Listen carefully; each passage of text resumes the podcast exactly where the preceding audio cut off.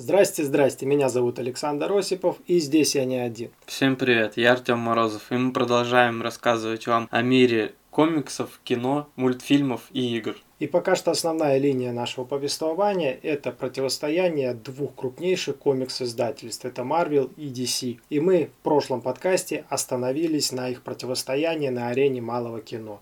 Погнали дальше?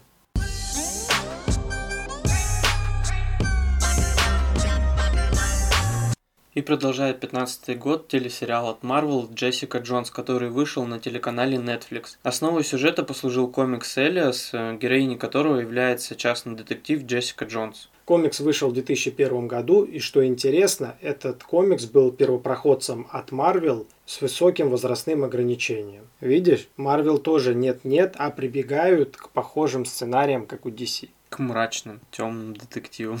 Особенно если сравнивать с марвеловскими заумно-эпичными агентами «Щит», то должно получиться что-то достаточно интересное. Ну а создателем сериала была Мелисса Розенберг, а в главных ролях были Кристен Риттер, которая сыграла роль Джессики Джонс, Майк Колтер и Рэйчел Тейлор.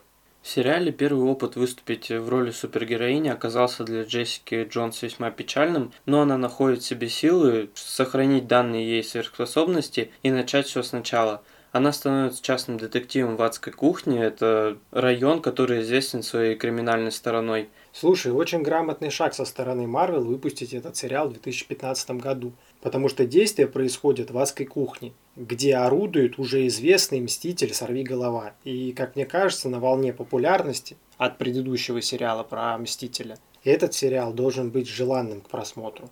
Ну и плюс сам комикс заслужил свое место в истории, потому что Брайан Майкл Бендис очень сильно постарался, и хочу сказать, что у него это получилось, над тем, то, чтобы создать с читателем такую прочную эмоциональную связь. И весь этот э, депрессивный настрой линейки, э, будучи помноженным на ситуации, приближенные к жизненным, выполнил свою задачу. И возвращаясь к сюжету сериала, Жизнь Джессики постепенно начинает налаживаться, но на пути она встречает парня из своего прошлого, который контролирует разум людей. Ну что ж, как уже можно догадаться, по предыдущим сериалам от комиксов тут крайне мало.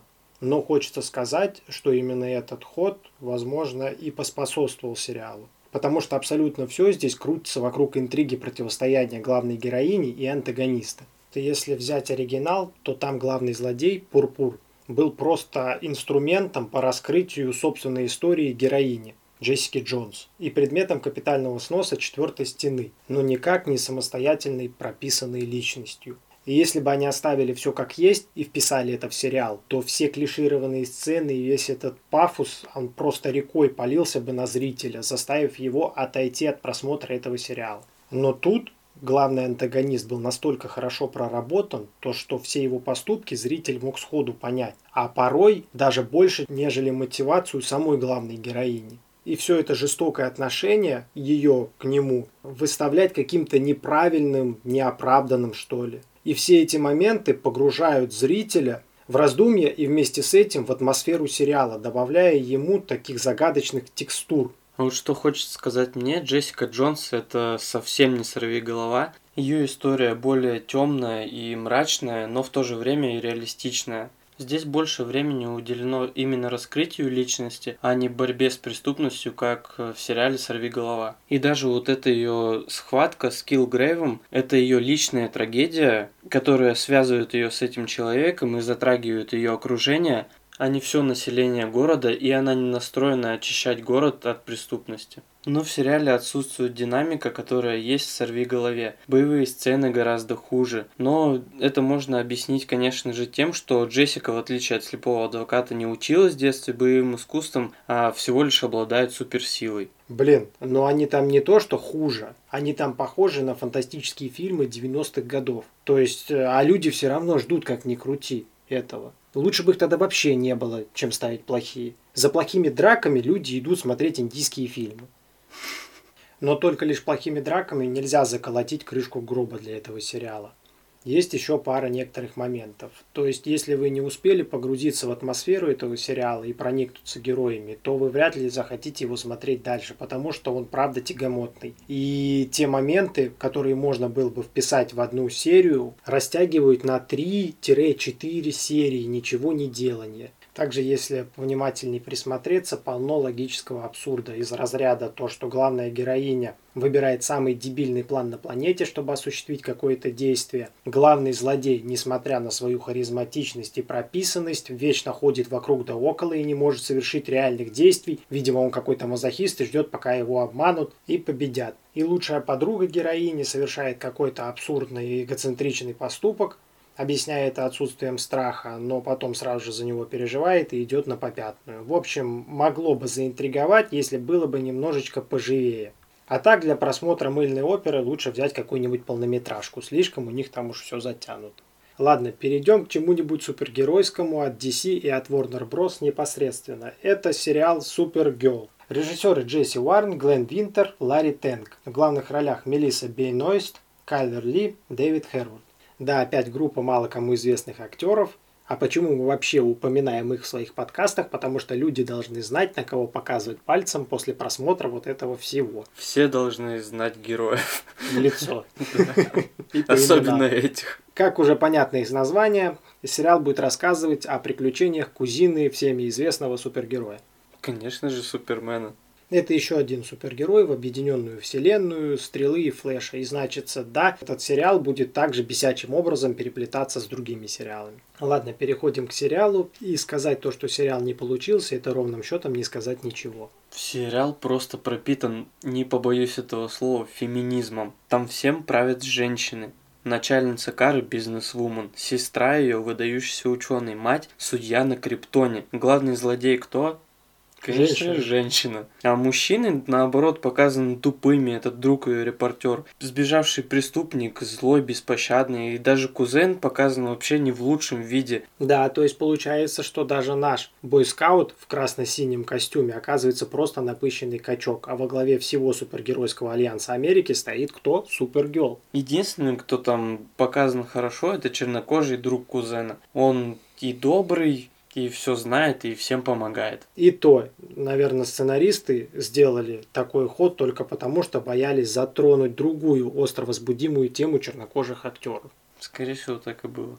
Кстати, в одной рецензии на этот сериал автор описывает то, что все, что ниже упомянуто нами, это что ни на есть плюсы этого сериала. И мужчинам уже давно пора умерить свой пыл. Как вы уже поняли, писала женщина. Но мы не говорим, что это откровенные минусы. Нет ничего плохого в том, что, что главный герой и все остальные главные герои там это женщины. Просто не надо перегибать. А то такое ощущение, то, что автор этого сериала Мария Арабатова. Ну а теперь к реальным минусам. Сериал сам по себе, если честно, глуповат. Главная героиня не блещет умом. Все диалоги, события и поступки, все держится на очень низком уровне. Ну что говорить, если главная актриса начала читать комиксы и интересоваться этим персонажем только когда ее уже взяли и начали съемки. То есть э, о том, чтобы вжиться в образ, речи не идет. Немного она затянула с прочтением комикса.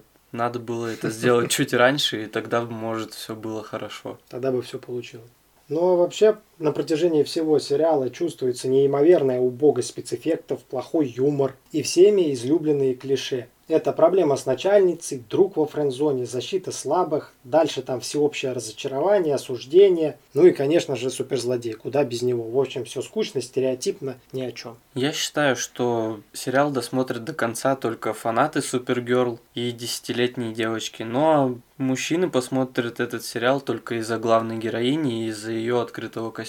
Ну, в общем, с этим сериалом все понятно. Ну а мы переходим к следующему сериалу от Marvel. В 2016 году вышел Люк Кейдж. Он вышел на платформе Netflix. Создателем сериала был Чео Хадаки Кокер. А в главных ролях были Майк Колтер, Махершала Али, Симон Мисик. Кстати, по второму актеру, о нем очень много отзывались как о толковом парне в этом сериале. Да и не только в этом сериале. И это неспроста. У него есть премия «Оскар» за лучшую роль второго плана. Наверное, именно поэтому Именно за эти заслуги он является главным претендентом на грядущего Блейда от Марвел. Ну, посмотрим, что из этого выйдет. А сейчас вернемся к сюжету сериала. Бандит Карл Лукас оказывается несправедливо обвинен в торговле наркотиками, и доказать, что он к этому не причастен, ему не удается. Он попадает в тюрьму за это преступление, которое он не совершал. Осознавая, что больше терять ему вообще нечего, он соглашается на медицинский эксперимент, в результате которого он приобретает необычные способности. То есть получается у него клеймо бандита.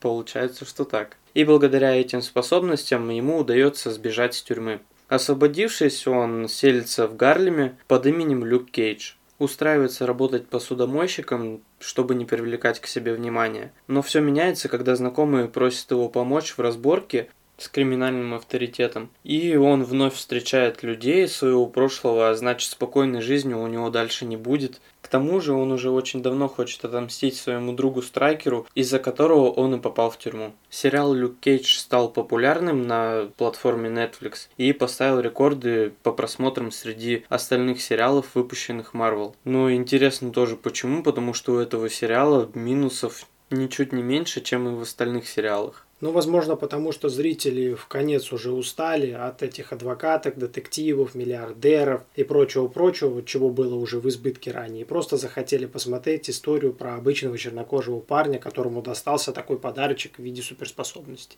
Ну и раз мы начали говорить про любовь к этому сериалу, давай по плюсу. Ну да, к тому же их там не очень много. На мой взгляд, основной плюс хоть его и мало кто, наверное, сможет разглядеть, это то, что этот сериал носит не только развлекательный характер, но и дает своим зрителям задуматься над кое-чем, потому что действие происходит в криминальном районе Гарлем. И там есть проблемы с социальным созреванием молодежи. То есть, если ты родился в Гарлеме, то у тебя автоматически клеймо преступника. И то, как Люк Кейдж пытается донести до молодежи, да и в принципе всех остальных, то, что это не так, и в первую очередь все зависит от человека. Кстати, декорации и атмосфера этого района переданы тоже очень хорошо. Отличное музыкальное сопровождение. Прям в некоторых моментах хочется танцевать. Ну и в некоторой степени порадовала актерская игра. Тот же Люк Кейдж.